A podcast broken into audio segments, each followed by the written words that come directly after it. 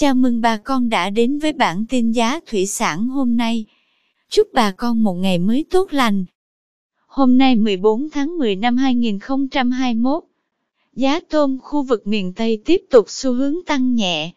Giá tôm sú oxy tại khu vực Bạc Liêu tăng nhẹ. Cụ thể, tôm sú oxy size 30 con lớn giá 195.000 đồng 1 kg, tăng 5.000 đồng. Size 30 con nhỏ đang có giá 185.000 đồng 1 kg, tăng 5.000 đồng. Size 40 con giá 155.000 đồng 1 kg. Size 50 con đang có giá 138.000 đồng 1 kg. Tôm sú oxy size 60 con đang có giá 128.000 đồng 1 kg. Cảm ơn quý bà con đã theo dõi bản tin giá thủy sản hôm nay. Nếu thấy nội dung hữu ích, xin vui lòng nhấn subscribe kênh để không bỏ lỡ bản tin mới nhất nhé. Chúc bà con một ngày mới tràn đầy năng lượng cho một vụ mùa bội thu.